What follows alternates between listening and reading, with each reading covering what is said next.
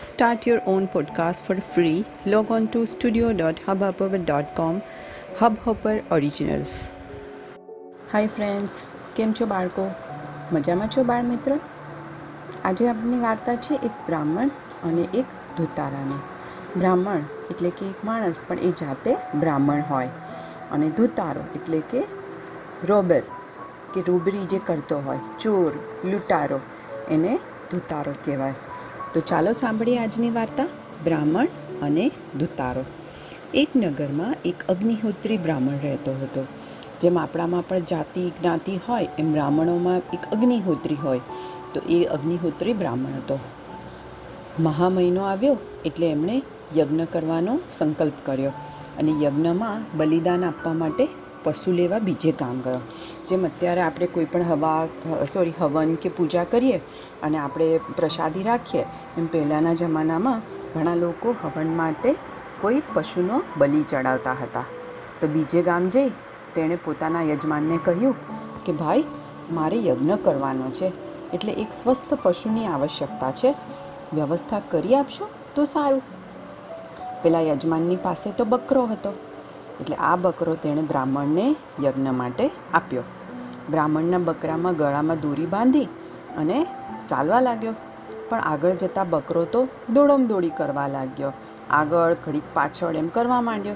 એટલે બ્રાહ્મણે તેને બાંધી અને ખભા ઉપર ઊંચકીને ચાલવા લાગ્યો. બ્રાહ્મણ તો બકરાને લઈ અને ચાલતો હતો.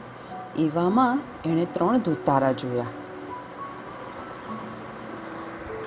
બ્રાહ્મણને થયું કે આ કોઈ રસ્તે ચાલતા લોકો છે, એટલે એણે એનામાં ધ્યાન રાખ્યું નહીં અને બસ ચાલવા લાગ્યો પોતાની પોતાની ધૂનમાં.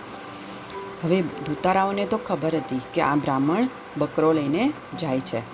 ધૂતારાઓ તો બહુ જ શાણા હતા, એટલે એમણે મનમાં ને મનમાં વિચાર કર્યો કે આપણે જો ત્રણેય સાથે જઈશું ને, તો બ્રાહ્મણની સાથે મારામારી થશે. એના કારણે થોડી યુક્તિ કરી અને બ્રાહ્મણ પાસેથી આપણે બકરો પડાવી લેવો. હવે ત્રણેય જણા અલગ પડી ગયા. અને ત્રણેયમાંથી બે જણ એક ઝાડ પાછળ છુપાઈ ગયા અને એક જણ બ્રાહ્મણની સામે ગયો. અને બ્રાહ્મણને કીધું કે, અરે રે ભૂદેવ, તમે તો પરમ પવિત્ર ગણાવો. આ અપવિત્ર કૂતરાને ક્યાં ખભે લઈને જાઓ છો? બ્રાહ્મણ તો એકદમ ગુસ્સે થઈ ગયો. એટલે આ મૂરખ, તું કંઈ આંધળો છે? દેખતો નથી. આ કૂતરું નહીં, બકરું છે. પેલો ધુતારો બોલ્યો કે, બ્રાહ્મણ, ખોટું ના લગાડશો. પણ આ તે કંઈ કૂતરું થોડું ને છે. મેં કૂતરું જોયું છે. થોડું ને પહેલી વાર હું આવું બોલું છું. એમ કહીને ધુતારો ત્યાંથી ચાલતો થઈ ગયો.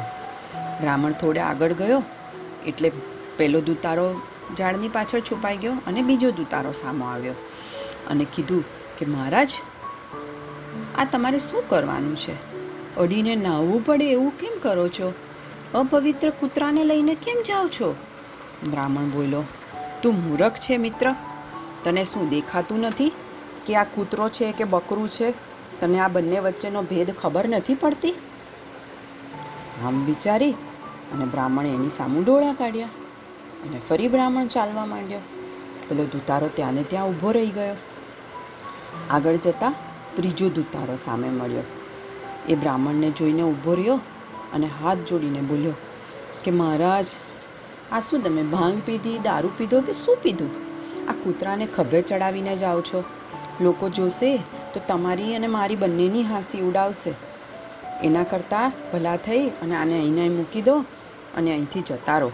પછી તો જેવી તમારી મરજી. મારું કામ તમને સમજાવવાનું, કહેવાનું. પણ પછી તો તમારી મરજી કે કૂતરાને લઈને, માથે લઈને ફરો છો.